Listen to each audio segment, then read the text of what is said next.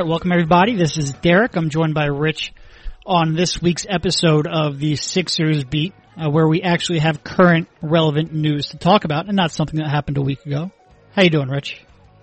I'm good, man. I'm a little confused. Not gonna lie. I think I think there's a lot of confusion going on.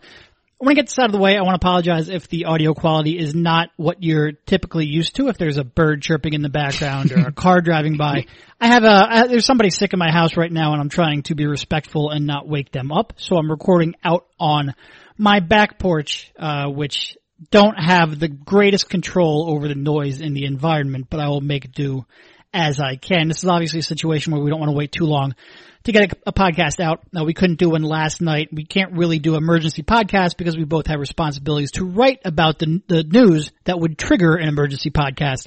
And we have to give, give, give that our focus, but we do want to get something up before it's, you know, before we're too far away from it. So here we are.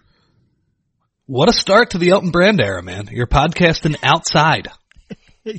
yes. It is, um, the process behind this podcast is not going to be A plus, but we will make do with it as we can.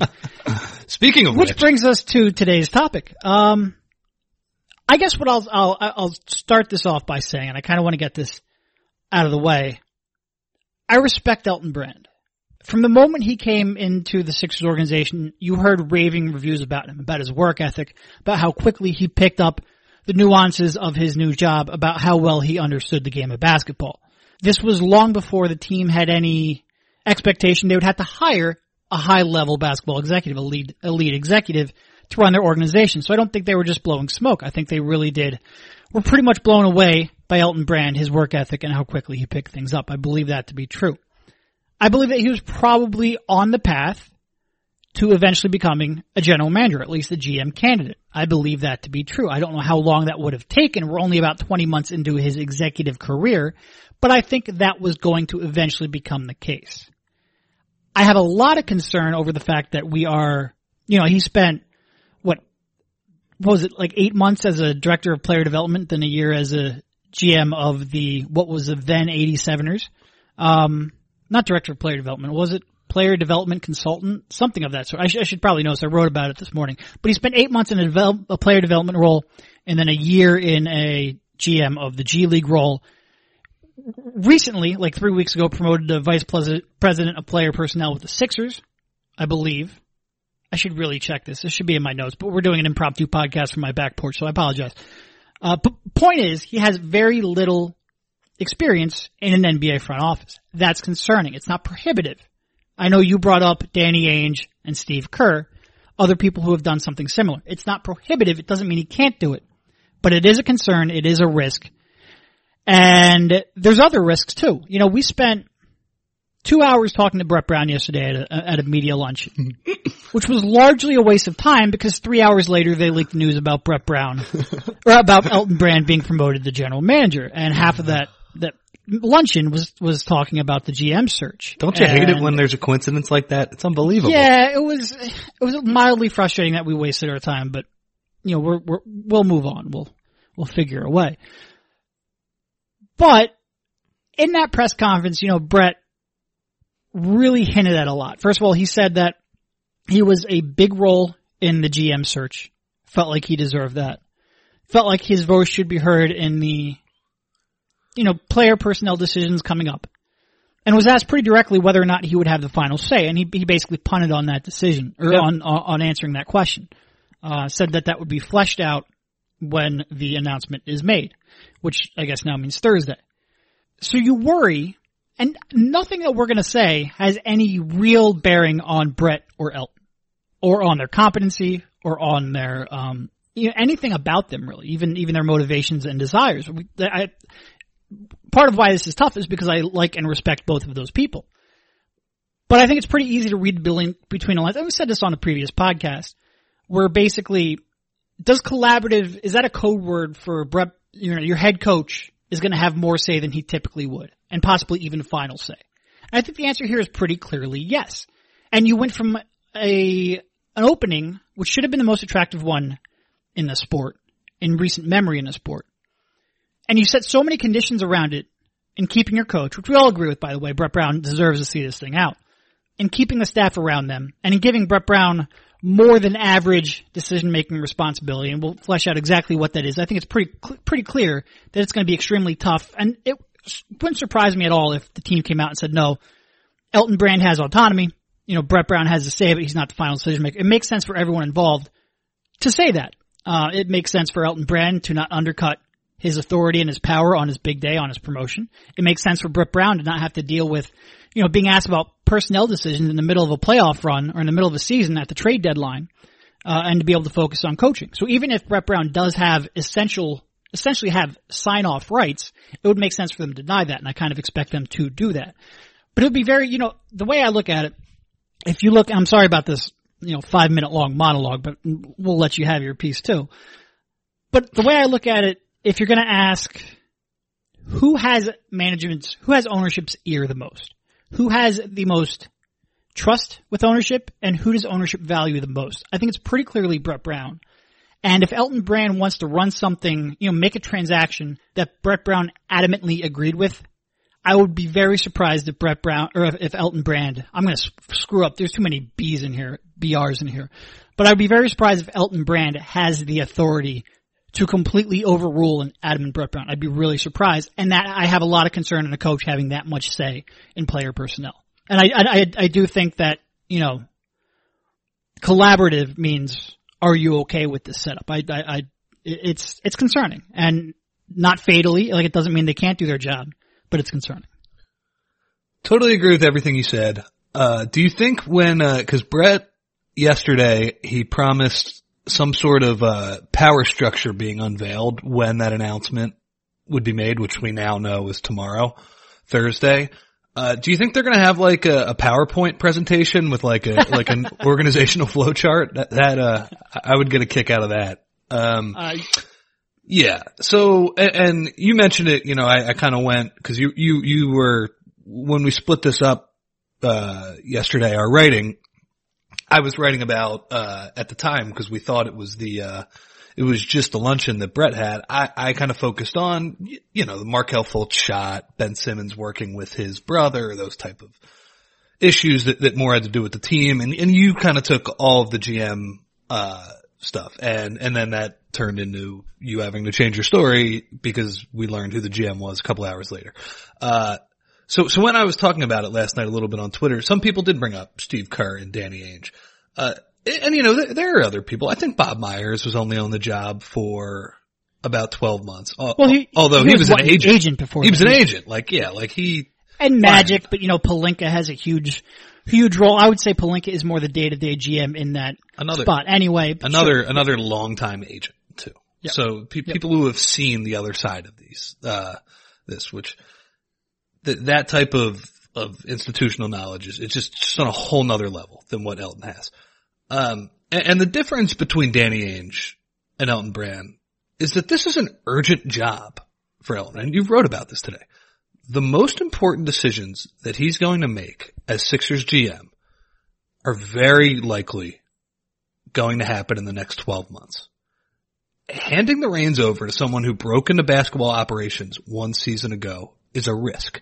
This is not a job that screams, we can let you learn on the job and in a couple years, that's when we're peaking and that's when we need you at your best. They need him to be great right away. And it's like you said, I, I do want to get this out of the way. This isn't even about Elton that much. Like, as a person, I mean, first off, he was one of, I, although his contract was, ended up being disappointing, like, one of my favorite players, old school Chevy. There, there is no person who is going to say a bad word about Elton Brand. You saw how excited the players were yesterday. Guys who weren't even on the Sixers anymore, like, uh, like Iggy everyone who covered the Sixers during those years he was here, and I mean, we were around him for a few months that one year he was brought in to mentor Jahlil Okafor. I was around him all three times. He, he was, I, I forgot, I somehow blocked this out. He was here three times. You know, back when they obviously signed him that big deal. Then they brought him back for 2015, 16. Then for that month in 2017 right before he uh, he he retired. 2016. Um, it was it was just yeah, 2016. You're right. You're right. Uh, so 2015, 16, he retired, came back for a month in training camp in 2016, and then said goodbye goodbye for good. So he had three stints with the Sixers, and I was I was I was there for all three. And like you said, nobody has a bad word to say about Elton Brand. I think I think every reporter says he's like the most professional person. And again, like you know, I was there for those last two parts, but but he wasn't really an integral part of the team. He wasn't somebody who you were going to for quotes necessarily after every game because he frankly wasn't playing that much. Um, but look, I, I totally see that. And honestly, he always struck me as someone that had the chance to be a good GM down the road. Well respected, super smart player who had a long ass career. And Frank, he just gave the vibe of someone who could be a calculated, patient decision maker moving forward. He just gave me that vibe. So when the Sixers hired him as the uh, the Sevens GM at this time last season, I thought, yeah, that makes perfect sense. He could be good at this down the road. Um, but yeah, like I look back at that press conference from pretty much, I don't know if it's exactly 12 months ago, but it is last September. And he said something like, BC and someone else are saving me right now because I'm getting up to speed talking with agents. You know, I'll be able to do that in a week or so when I'm caught up. And it's like, when you're watching him, it's like, wow, this guy is, you know, he's very honest and he, and he's, he it seems like it's great that he knows what he doesn't know. But then it's like, oh yeah, that's your general manager 365 days later. And it's yeah. just, man, it's a hard sell. Like I, and it's, at least give the Sixers this because one of the huge problems of the Colangelo era was a lack of transparency when that transparency was forcefully promised. Like, you know, I know this search dragged out for forever and it wasn't perfect on, in that regard, but at least Brett and, uh, and Harris didn't try to hide that they wanted to keep the front office intact. They, no. they gave you inklings on that. And, and like, a, inklings, they beat you over the head with it. Yeah. Okay. Yeah, you know. That's true. Uh, that seemed to be the one condition they were sticking to throughout all of this. That and a degree of collaboration, but as you just said, and you wrote in your article, and we've discussed for a while now, that idea of collaboration, it's a bit misleading. Like all GMs worth a shit collaborate and delegate, but they have the final say. The Sixers seem to want something else. They wanted to seem somebody who necessarily wouldn't be making the final decision too, which, you know, of course leads us to Brett and, uh, and this strange, uh, this strange power structure and, and, you know, I, like, Brett yesterday, he talked a lot about, uh, he knows that it's two jobs and he never wanted both jobs. Like, and, and again, I, it's, it's a bit misleading. As someone who loves Brett Brown, like, like, yeah, he, you seem to understand that you can't do the legwork and day to day that a GM has to do. But to me, the person who does that legwork should also be the one who makes the final call. And final decision maker, I'm sorry, is one job. So even if Brett has, you know, so much say that him and Elton are kind of on equal footing or maybe there's another person involved, uh, that doesn't really make me that comfortable either. Uh, so it's tough, man. Like we, we weren't in love with Colangelo's past from the get-go. I think if you go way back in our archives, I don't, I don't think we have people do that for us, unfortunately. Uh, and please, please don't. They're terrible podcasts. Uh, I think I made the collars joke literally as soon as Jerry got hired. This one's different. I, I, I respect Brett and Elton as basketball minds and as people, but I also think they were much better suited, uh, to their previous positions, and that's assistant GM and coach. So, you know, and it's like you said, Harris called this one of the best opportunities in sports at the, uh, not at the beginning of the offseason when, uh, when Colangelo was let go. And now he's handling it over, he's handing that position over to a relative neophyte.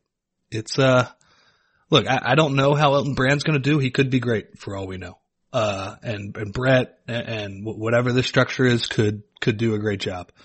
But all we have to do, all we have to go on right now is resumes and past history of these, uh, these sort of structures. And it's, I'm sorry, it's not great. It doesn't seem great on paper. No, and they'll make a big deal about, you know, the staff they have in place and how much talent they have on a staff in place. And I don't, I, I can't disagree with that. Like I think Brett Brown and Josh Harris have a much better gauge on, you know, Ned Cohen and Alex Rucker than you and I do. But I will say all of them right now have more responsibility than they've ever had at any point in their career, with the exception of maybe Marc Eversley, who I, I think according to Keith Pompey would now be fourth on the organizational hierarchy, not counting Brett Brown. But Rucker and Cohen and Brand, they all have more responsibility than they've ever had before in terms of, of running an NBA franchise. And obviously, Cohen had a lot of experience at the NBA front office, but in terms of running an NBA franchise, not this is new to him, but more is on their shoulders than has ever been. And when you talk about, you know, a head coach, let's say theoretically, if Brett Brown was the one with final decision making, and I, I, I agree with you, a lot of, a lot has been made about Brett not having the bandwidth to do both jobs, and I agree that would be a huge concern in, in a coach having final say. But there's also the matter of perspective. And a coach and a GM have to approach things in a different way because a coach is going to be focused on the day to day. And being able to separate yourself and think about what's best for the long term four, five, ten years of a franchise is very hard for a coach who's living in that environment, in that reality to do. Speaking that doesn't mean it's impossible. Speaking of that, Stan Van Gundy, who's always the example that, that people bring up, and Doc Rivers of the coach GM that doesn't work. They have GMs. Right. They have people who do the, the legwork. Doing legwork. Who is it? Jeff Bower, and then I'm blanking on who the Clippers guy was. But come on, I mean, those are the, there, there's a difference between being the GM and the person with the final say. Right. So, are there examples where a coach having final say could work? Yes.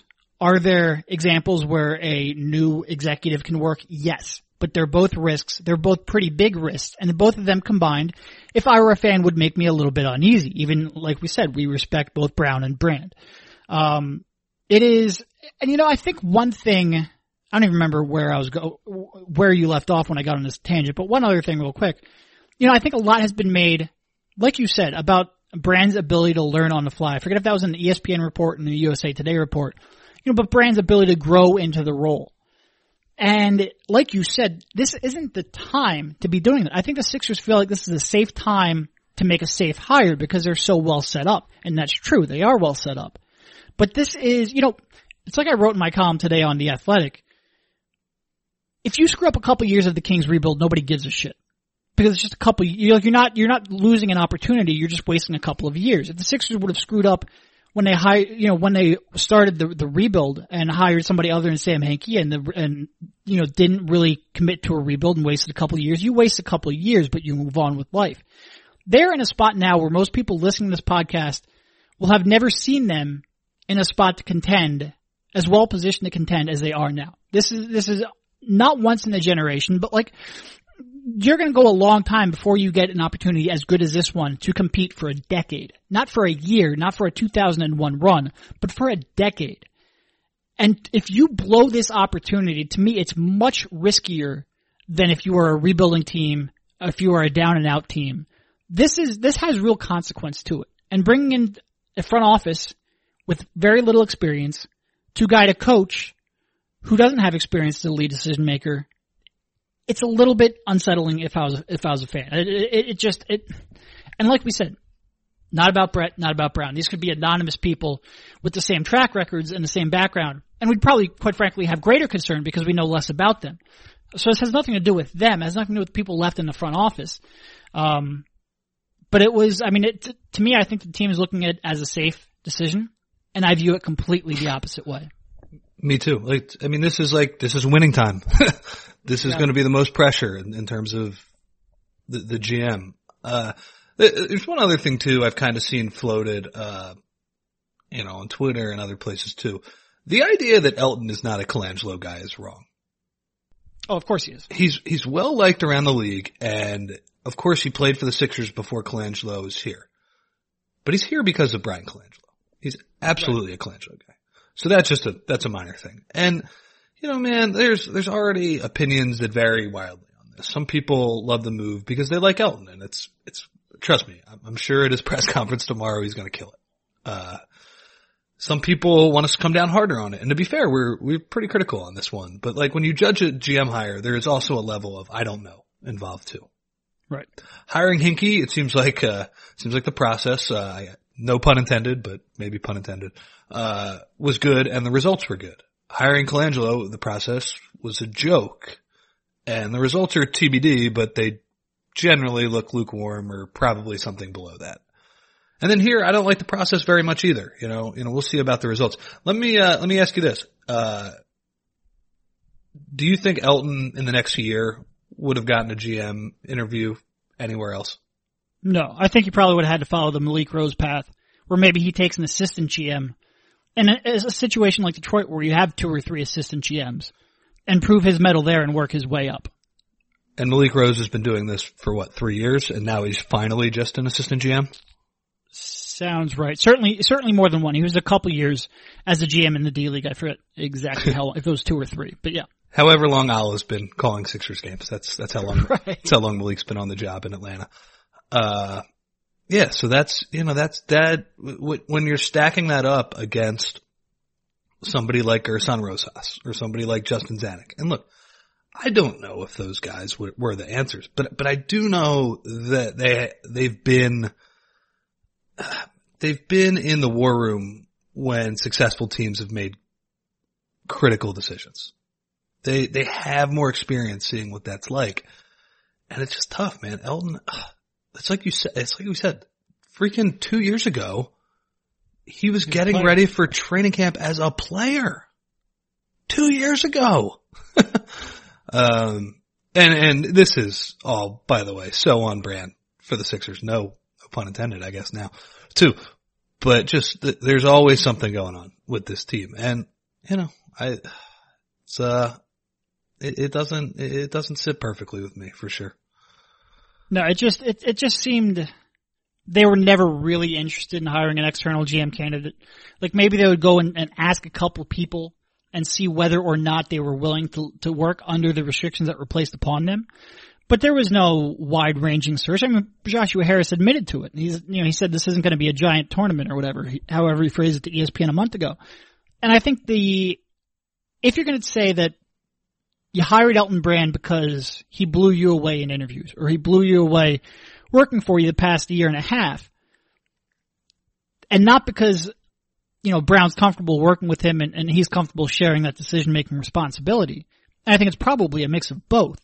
But if you're going to tell me that, then that just lends credence to the fact that you have to go out and have as wide of a search as possible because there could be 10 other people around the league who are unknown, who aren't getting the proper job title or respect they deserve, but who might be able to blow you away in an interview if given a chance, who might have this vision that you didn't even think of that is well thought out, meticulous and detailed and, and really is able to hit on all cylinders. And you're not going to know that because you wanted to hire, you know, interview your four guys along with Morey, who you knew you weren't going to get, and uh, Griffin, and you know, three assistant GMs, and then move on with life. It just it's it's stunning to me that the process behind this, and like you said, no pun intended, and I actually do mean that, but it's stunning to me that you know you're you're talking about now.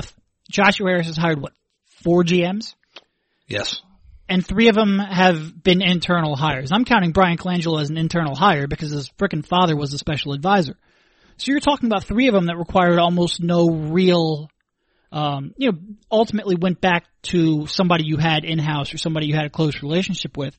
You just wonder, like, what, what, is Joshua Harris especially after what happened with Sam Hinkie, is he is he scared to rock the boat? Is he a little too conservative for his own good? And it, it's just it's it's an un, uninspiring hiring process for a candidate like we said. I I do like and I do respect, but it's uh it's it's we'll see we'll see, man. I don't know. I, I'm I'm worried about inexperience. I'm worried about Brett Brown having too much of a say in player personnel. Um, we'll see. We'll see. I'm not, not sure how what else to really add to that they hired the least experienced person of their internal candidates too. Oh, for sure, hundred percent. Uh, and, and, and, I mean, I, mean, I do, I, I do, I do understand a little bit why Brett would want a partner in terms of like, yeah, I don't think his motives are are completely uh, sinister here or anything like that. I mean, the last he, GM they tried to hire wanted to fire, fire him, so I, I get where he's coming from for sure. Right, and he he found a way to, to just persevere through that and, and all those losses. So I, I, I understand, like he's, he's a big part of this franchise. And to be fair to the Sixers, like that does cons- that does complicate this search a little bit E- even if I don't like how they handled this. But yeah, man, it's, I just find it hard to believe that Brett isn't going to have a massive voice here. And to me, the, the coach GM thing is, is pretty much a no-go philosophically on, on all fronts. I, I get it. Gregg Popovich did it. I, I, I don't really care though. that is the exception of the rule. Nope. Uh, I am, I am right there with you. Uh, we will have a lot more on this come Thursday when, when Brand has, although it hasn't been officially announced by the team, it's been reported by everyone and, and, you know, I've heard similar that Thursday is the day that we will get to talk to I have to. Elton and I assume Josh Harris as well. Um, he usually talks when a hiring like this is made. It'll be interesting to see exactly how they discuss this power dynamic and the thought process behind it. PowerPoint, PowerPoint. I want it. the, uh, and then we got training camp, man. Yeah, Friday. Right at, well, Media Day Friday, training camp Saturday. So we have a lot of Sixers news coming up. the Sixers uh, are back, man. They're back in full swing now. Yes, they are. Yes, they are. Which is good. That was a, a long summer, but any other quick thoughts? I guess we'll keep this one kind of short. Uh, quick reaction to the decision, and then we will have more when the decision is discussed. Not much. I and this is uh, a little off topic. 150,000 shots. I, I, I'm not sure I'm buying that. That's it's a lot of shots, man. It, it is a lot. That is what Brett Brown said. Um, claimed that Markelle Fultz put up 150k shots. Got a lot of people yelling at me for not checking it. I think we understood that it was a lot of shots, but I'm not. You know, I'm trans. I'm relaying what Brett Brown is saying. I'm not going to call him a liar on that. Was it maybe 100, 120,000 shots, not 150,000? Yeah, maybe. Maybe he's including layups or free throws in there as well as longer range jumpers that we would typically associate with, that could be a possibility. Uh, but I think the point is, and the point Brett Brown is trying to make, and, and maybe not to take it too literally, put in the work. Is he put in a lot of work, correct? Yeah. Yep. And it was interesting how he phrased it. You know, he said, I didn't expect to get into a Markelle Fultz tangent, but here we are. Uh, he said that, um, my bad. You know what? I think that he was confident taking jumpers in the scrimmages they were playing at the practice facility since he returned to Philadelphia uh, but that the form is a little bit inconsistent when he does. Is that a, is that a fair representation of what Brown said? It is. So we will see An- another thing that we will have a lot more clarity on in the coming days. Hopefully, you never know. All right, man. All right. Well, thanks for jumping on, and we'll talk to you again soon.